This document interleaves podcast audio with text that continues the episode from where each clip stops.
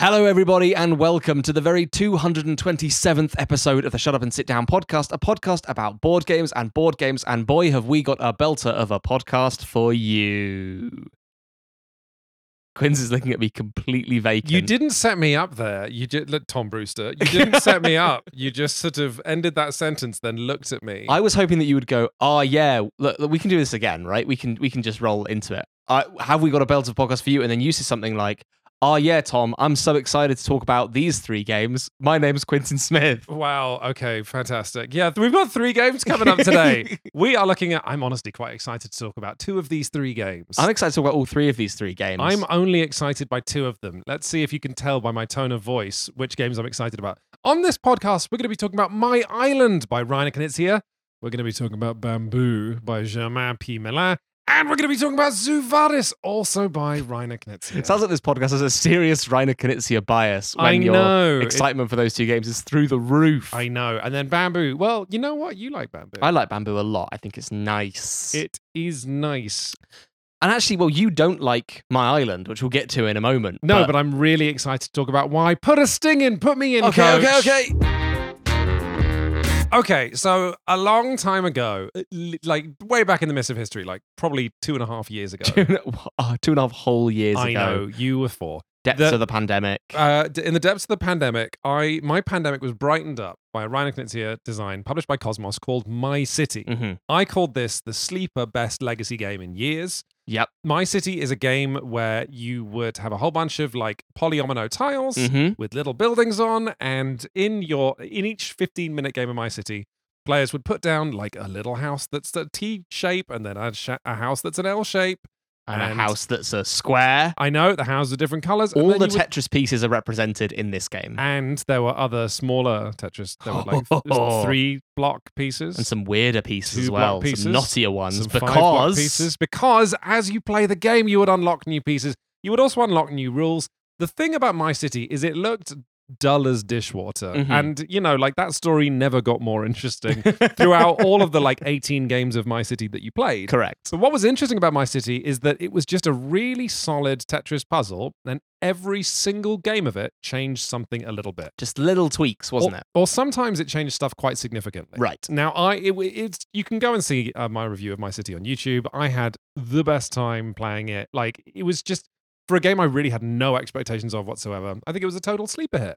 Now we have the sequel, My Island, and I thought, my goodness, Reiner Knizia, you've now got one of the the like you've maybe got one of the best legacy games ever made. You've made a sequel in which you can make it better. I'm so excited. Did he make it better? Did he make it better, Tom? Did he make it better? He made it the same, is my take. Now, we've got a fight for you, ladies and gentlemen, because Tom and I feel differently about My Island. I think My Island is a worse game than My An City. inferior product. and I, well, I was going to say I could prove it to you. Uh, The thing is that, uh, that we played in our game of My Island. We got we saw fifty percent of the content in My Island before me and uh, your partner Mhm. decided we were done. We Yeah. would rather play other board games. And that to me is it's like it, it's very difficult to judge a legacy game to another legacy game. I found this when I was reviewing Pandemic Legacy Season Two yes. versus Season One because you're comparing a game to your memories of a game that you can't go back and experience for the right, first time. right, right. Um, well, all I know is that me and your partner played through the whole of my city, like start to finish. At no point were we in any doubt that we wanted to keep going. Yes, right? correct. My island, we got halfway through and we were both kind of done. And you know why? You know Why? why, Tom? Why? You know Why? why? Is it my fault? No. I mean, no, I don't think so. Unless you said to Reiner when he designed my island, you know what you should do? You should take the design of my city and turn it from squares and polyominoes into hexagons. That's the big change, isn't it? it is the big change. It's the elephant in the room that They've- it's now all six sided, isn't it? It's Yeah. all freaky. I think this is, it's like what My City does to Tetris, My Island does to like Tetris, not right, not a Reiner Knizia design, at least as far as I'm aware. no. My Island does sort of. Yeah, what my what my city did to Tetris, my island does to Reiner Knizia design, Ingenious or Babylonia, Yeah, that equally Witchstone. popular game. Right, Yeah, exactly. Right. And the result of it is something that is definitely like brain burnier. It is crunchier for sure. Playing My Island, we would regularly have we would play of My Island would stop as one of us regularly around the table would go, and have genuine analysis paralysis. Yeah, and be sort of just like twisting this little hexagonal piece in their hand, then kind of grunting over and over and over again. So a game of My City was so easy to get through because it was 15 minutes. Well, it was you know tricky, but Mhm. not exhausting. Whereas My Island, you finish a game of it, and then it's like there's a there was a moment we all look around the table, it's like, do we want to do that again? Yeah, Um, and that was compounded a bit by we've gone through a lot of the envelopes now. We which I'll flag now for the people at home. Tom didn't want to do. I didn't. I was emotionally done with the game. I said, okay, look, I'm going to stop playing. Therefore, I want to see what's to come. Yeah, I will say the back half of the content in My Island seems more interesting It's than what we zestier. it's more in tune with some of the bigger like twists of my of my ugh, my city. God, these games have the, like the same name. very distinct games. How are you getting them confused? Especially because like the, the city in my city looks like it's on an island as well. yeah. It's very strange. yeah. Um, but yeah, the the the content is it's quite hard to explain without spoiling anything. But there are some sort of big stickers that you're going to get involved in in the end of my city, and that sort of stuff then rears its head in my island, which is kind of the point of me saying these are kind of the same game in that my city it's just whether or not you like hexagons or whether you like tetris pieces or whether you like both or While neither that's a stupid sentence for you to say, I think you're bang right. Because I think, like, if you like hexagons, you're probably a nerd. You're pro- Yeah. not not even a nerd, but a particular flavor of nerd who likes. Like, if you think about any game with a hexagon, it's probably a little more brain burning. Yeah. And that's exactly what you're getting with My Island. Whereas if you like squares, if you're a salt of the earth person such as myself, Mhm. those squares you're Totally be normal well man. by my you're going to be well served by my city um yeah i wa- i just want to flag here though i want to do a little complain here's a here we go little complainathon Quinns's soapbox my city had one problem which was that well no it had one problem which was that it was dull right? Like it, the story was non-existent. The reveals while mechanically interesting were like were pretty dull. I flagged this up thematically review. dull not gameplay dull almost kind of not incomprehensible occasionally as well. You were building a town over and over. Why doesn't matter. You got a lumber mill at some point. Why doesn't matter. Like you- Yeah, it- yeah. What mattered was cha- rule changes. it would have maybe like two sentences of flavor text at the start that's like you have now discovered a extra beach that you, didn't have before opened a mine. Yeah. Yeah. Whereas, so my island, I thought to me, f- f- more fool me, right, Tom? I think if you're Kosmos or if you're Reiner Knizia, you've made my city this phenomenal game. You're going to do the sequel.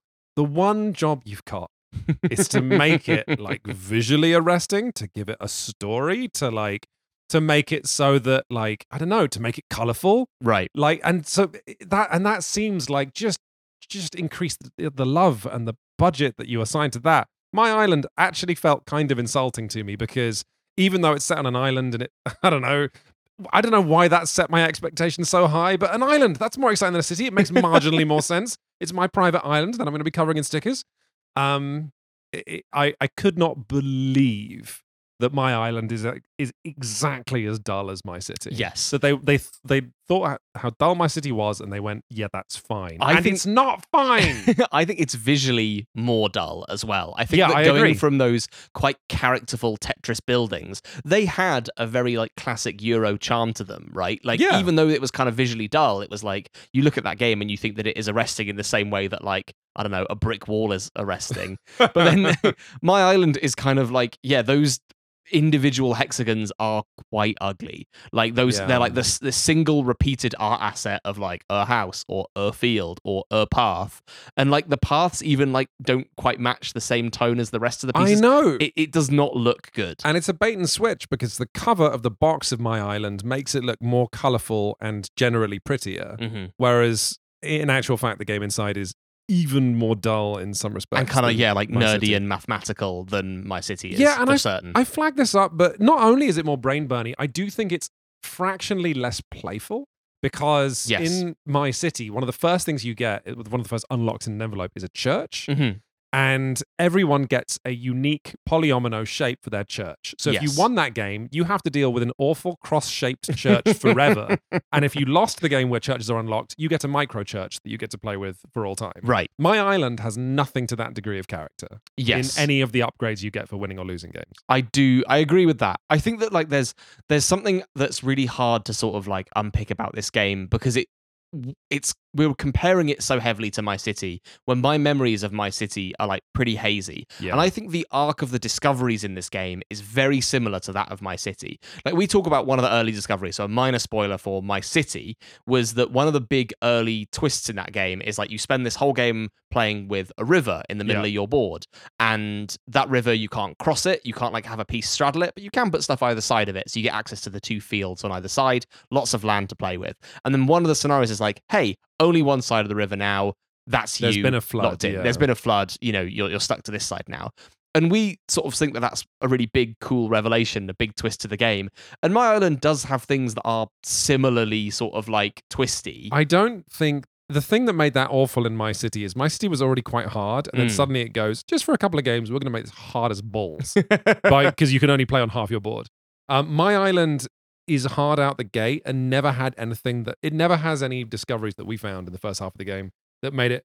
Oh, that's easier for now. Or, oh my god, that's harder. Sure, sure. Yeah, it, it's very it's incremental. A lot of the changes are very slight and incremental, but I think a lot of them were in my city too, except for that flood, which is this big like twist. Yeah, if you're listening to this podcast right now, we should move on to Bamboo, our next game. Um, but I do want to say, if you if you're wondering, these two are talking a lot about a game with a really boring name, and if you go and Google it and you go, "Wow, this game looks really boring," all of just just just buy My City. I'm just going to Yeah. echo exactly what I said in that review, which is My City is the definition of a game that would pass you by. It's a dull name, it's a dull box. It's a Reiner Knizia game. He's got like 800 games. um, but yeah, just let this this whole chat be. I, don't- I don't know, Tom. Do you want to point people to instead maybe buy My Island? what I was gonna say is to I think clarify, both these games are good. Yes, I think that the tricky thing here is that like we can't talk about much of either of these games because they're full of spoilers. So we're skirted around what they actually are. And what they are is like nice little legacy puzzles. And both of them are good purchases for that. And I think that My City you should get first. It is definitely better. It's definitely simpler and it's definitely quicker. Yeah. My Island, I think you should get if you want more of that. But just be prepared for it to be kind of the same. It's not, you know, it hasn't changed its art style dramatically. It hasn't become like more thematic and interesting. Which I, I, Yeah. I really, I was being very optimistic and hoping Kosmos would completely change their spots. But yeah. But I think that like it's just fundamentally it is like an iteration on that formula. It doesn't iterate like it, it's just a little bit harder, a little bit crunchier, and like it has some slightly different revelations, and that's all it is. And if you go into it with those expectations that you're getting a box that's going to be similarly priced and like similarly engaging, We'll and, flag and here, these games are cheap. they are not expensive at all. Yeah. we should check that though. A huge plus. Well, Maybe they've City gone up cheap. in the two years. Inflation is a If you would like to own a copy of My City or My Island, both games will set you back between 25 and 35 English pounds. That's the price report. Thank you for listening. Next up on the podcast, we're going to talk about a little game called Bamboo by Germán P. Millán and with art by Jonathan Cantero and published by Devir Games, who always seem to be at the Kosmos stand. They're kind of Kosmos and Devir are like one sort of weird, freaky entity in my mind, but maybe they're not. I don't know. you might be confused with the fact they both have a blue logo in a stripe that goes across the box. Yeah. But what I want to flag up here is you referred to a little game called Bamboo. It's really little. It's literally little. It's This so is- This is a box that came in the series that brought you Silk and Red Cathedral, Mhm. although technically it's in the U. God, it's in the Devir universe of Silk and Bitoku. It's in the Kemushi Saga. But oh goodness gracious, that was Hmm. that was a little bit sexy how you knew that off the top of your head. um, but in terms of box size, this is in the Devir line that brought you such little Euro games that have impressed Up Down in the past as Silk and Red Cathedral. hmm And let me tell you, I think Bamboo is in the middle of both of those games. what do you think? I would agree. I think in that. Wait, would you put Silk above? Where would you put Silk? Silk at the bottom, Silk at the bottom, then Bamboo, then. and then Red Although Cathedral Matt at the really top. likes Silk, so don't let him listen to this podcast. Will you I please let him. describe Okay, Bamboo to the fine, people I'll at describe home? it. In Bamboo, you're making a nice little house for your family, and if you make a nice house, they'll love you more.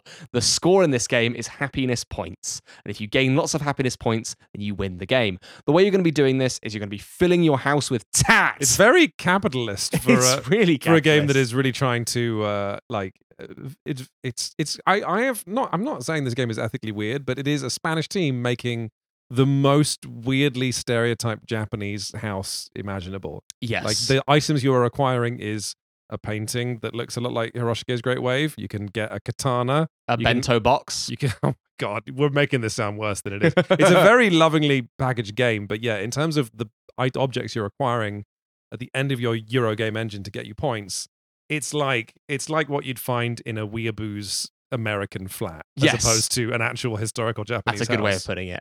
Um, you're going to be filling your house with all this all this clutter. Yeah, you're right. Very capitalistic. You get more points the more clutter. If you put it in the right spots, though, that's the important thing. Yes, Because a lot of because this we game, have to balance our Zen house with with acquiring uh, like possessions. Yeah. Yes, exactly. Like you will only score a lovely amount of happiness points if your bento box is directly next to your painting of a cat. We're making, dude. I mean, I, this podcast immediately makes this game sound deeply problematic, and I don't think it is. No, no, I think it's very easy to make fun of. Yes, I think so too. Um, so you're putting this stuff in your house, and the, the main way you're going to score points is by having the stuff in the right places with these. They're, they're called balance tiles, and they're going to show you a literal like a configuration of bits and bobs. And if you get them in that configuration, you can flip that tile and score some points.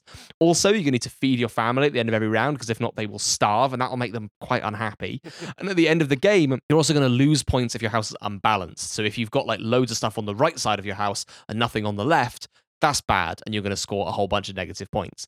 You've also got this weird little area control game with these. Uh, you're putting these incense sticks down every round to try and tempt spirits to come and help you in your house, which will give you extra actions each round. But the core of this game that I'm avoiding is this weird little bamboo action system. I'm going to flag this right now. Even though the game's called Bamboo and they advertise it with the bamboo tokens, I don't think it's the core of the game. I think it's a game of assembling furniture, and the bamboo action selection thing you're about to describe is naught but a distraction. Thank you, Quinns. It's good that you got your piece out on the podcast. I'm going to ignore it and I'm going to tell the listeners about how it works.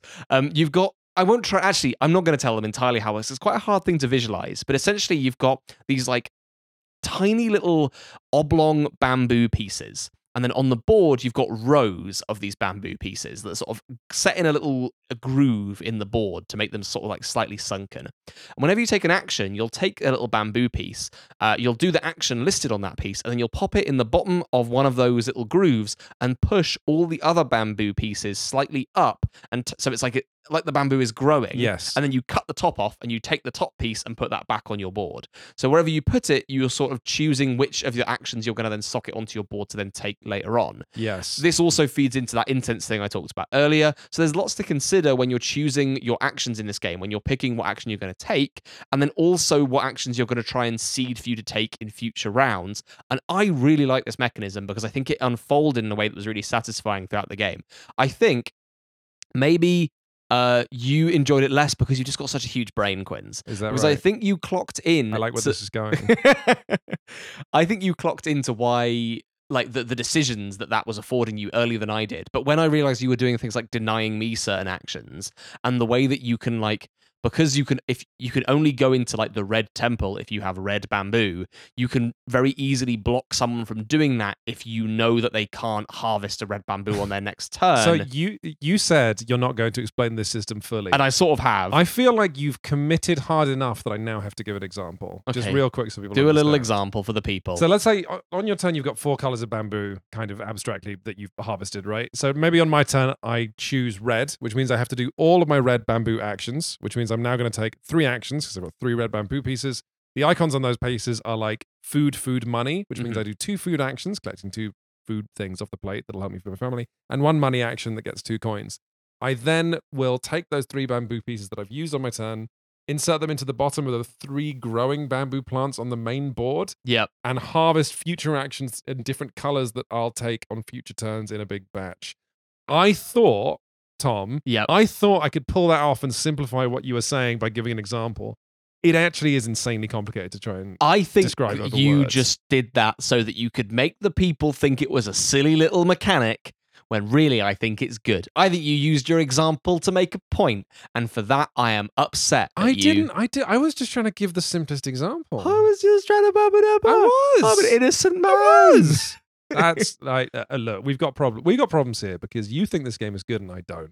That's the core of our conflict. You don't here. think you think it's fine? I th- yeah. Yeah. But in this busy life, in this busy world, Have you got time for a fine game? have you got time for an experience that's all right? I do. know that- When it's this- yeah, you have more free hours. I Than I, have do. I have a low lower standard for what a good time is. yeah, I think this is for its weight, for its size, for its price. I think this is a really lovely little package. if you live on a boat Oh and you don't have limited and you've limited space, and I say, you know, why don't you get a feast for Odin? And you say, I don't have space. I only have space for a box that's about seven inches tall and about five inches wide. Are you go, seriously going to pitch heard of a feast for Odin as a replacement Look, for I'm just saying. That we, here's the thing. Like this, it's a 90 minute Euro game, right? Yes. Lots of Euro games and like lots of my favorite Reiner Knizia Euro games, like Amun-Re, which we talked about on a podcast a little while back. Did we? Yeah, no, did we not? Maybe. We absolutely did. All right. Um, please remove this from the podcast and cover my ass if, if we did not.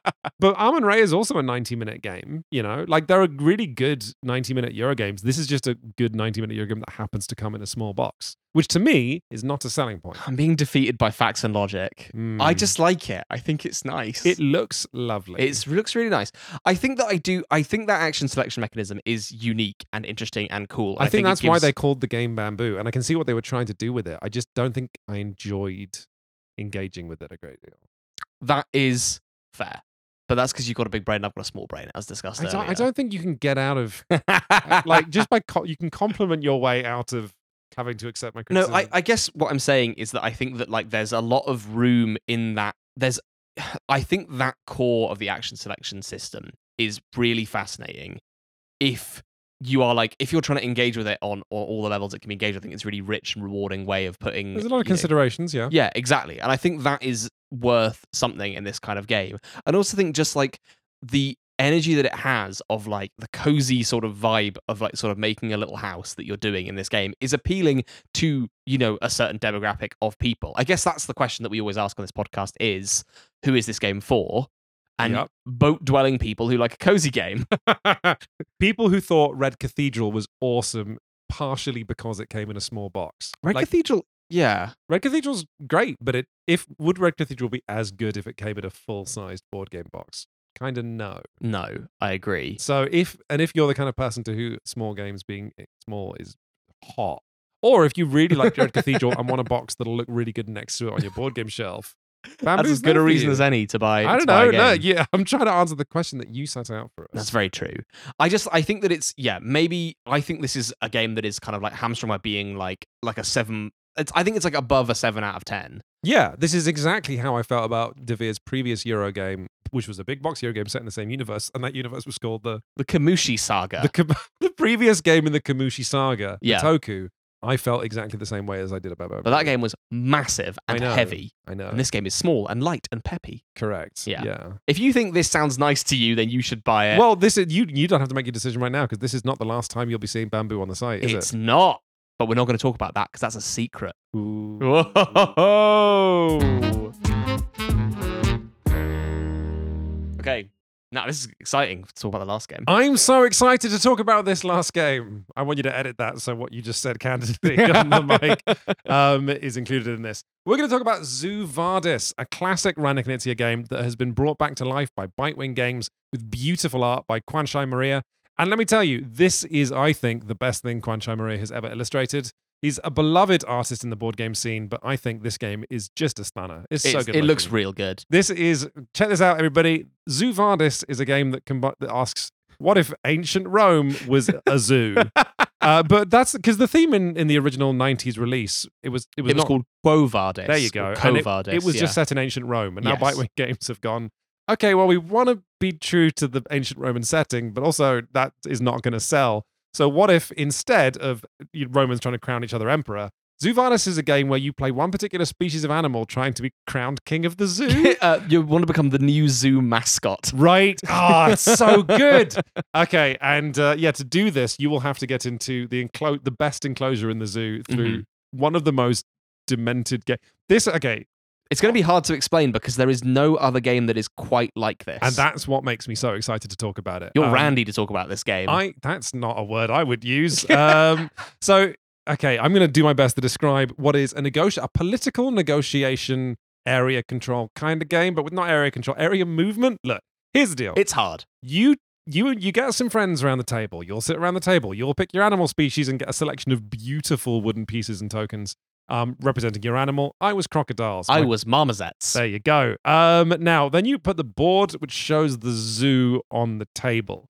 Now, if you, when you're imagining this zoo, imagine a series of enclosures with different amounts of spots. So there are small enclosures which have room for only one animal. There are big nightmare enclosures which can have like seven animals in, and they're awful, and we'll get to why in a minute.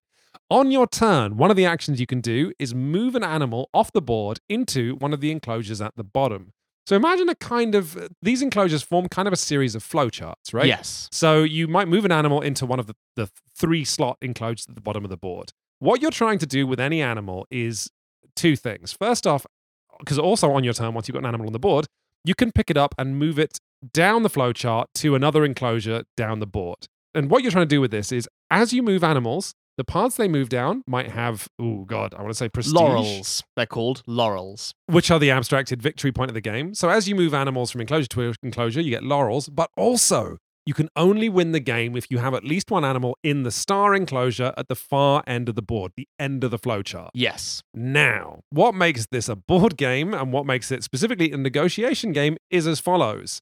In order to leave a cage and move to the next cage, you have to have permission from the majority of animals in that cage. Right. So, if you're in a three cage and you've got two alligators in it and you want to move one of those alligators out, alligators, You're fine. you're fine. It's democracy. Those two alligators both vote aye. I allow this alligator out. However, what Zoo Vadis is, is a game where you've got an alligator in an enclosure that has two marmosets, a flamingo, and a peacock who's not a player. Let's not get bogged down in the peacocks right now.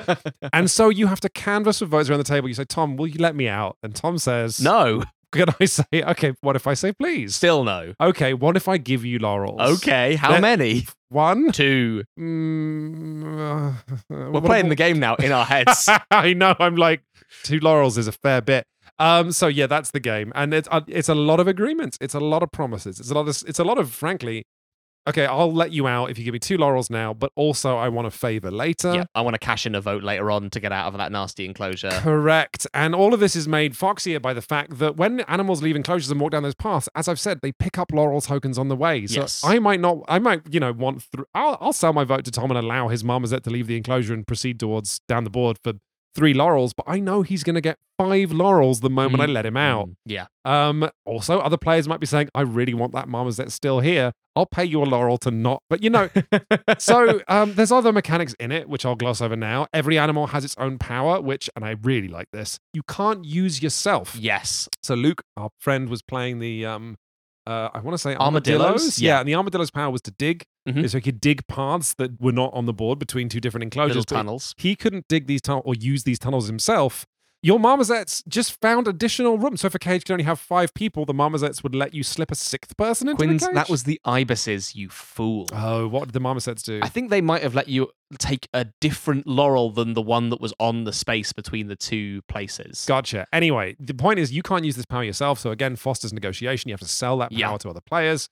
Um, and then there were a couple of other moves you can do in the game, which is move the neutral peacocks around the board. They just flutter around and are on the board. They're and taking great. up- Taking up space. They are great. They'll take up space in an enclosure, uh, and they will not give you a vote unless you just pay them two laurels. Yeah. And they do not take change. No, you can't pay them two one laurels, but you can pay them a three laurel, but they will not give you one back. It's so good. And what we need to stress as well is that the star enclosure at the end. Reiner Knizia does this with a lot of his games where it's Right. like you get points for X, Y, Z, but if you don't have Q, Yeah, then you just lose. You just lose. Yes. And the what's key in Zoo Vadis is that the star enclosure at the end, like we play, it depends on which side of the board you're playing on. But let's say you're playing a seven-player game, Right. there might only be six slots. That's bad. Someone's gonna lose automatically. Mhm. But peacocks can take those slots as well. Yes. So as a player, as any player gets an animal into the star enclosure, they have two choices, both of which great.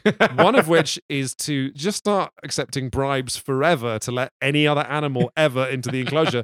The other equally funny move is to just start shunting peacocks into the enclosure. or not even peacocks, like because you're you can have more than one of your own piece in there. Yeah. So you could have, you know, like in a five-player game, you could have an end enclosure that has like three monkeys, one peacock, and one like lucky ibis. Yeah, and then it's just it to the and then, and then once the game ends when the star enclosure is full, and then it's whoever has all this money you're bribing each other with these laurels. Mhm. Whoever has the most laurels out of the animals in the star enclosure is the winner. So all that negotiation you're doing, in one sense, it's you're trying to get an animal to the end of the board. Yeah. In another sense, it's how rich can you get while doing that. Yes. And really, just how much are you willing to risk pissing off your friends? because my goodness, more so than any other negotiation game. Because usually negotiation games where you run businesses, um, you can piss off your friends, but ultimately they'll still need to come to you to get a wheat or Right, or, or a brick or whatever. Zoo Vadis, if you make an enemy, they'll be a dick to you forever. you can be so obstinate in this game in a way that I really, really like. because you don't need a brick or a wheat. You just you need laurels, but not really. And everyone's laurels are hidden anyway. Yeah, exactly. So the grudges are kind of like priceless. I there's there's a really nice like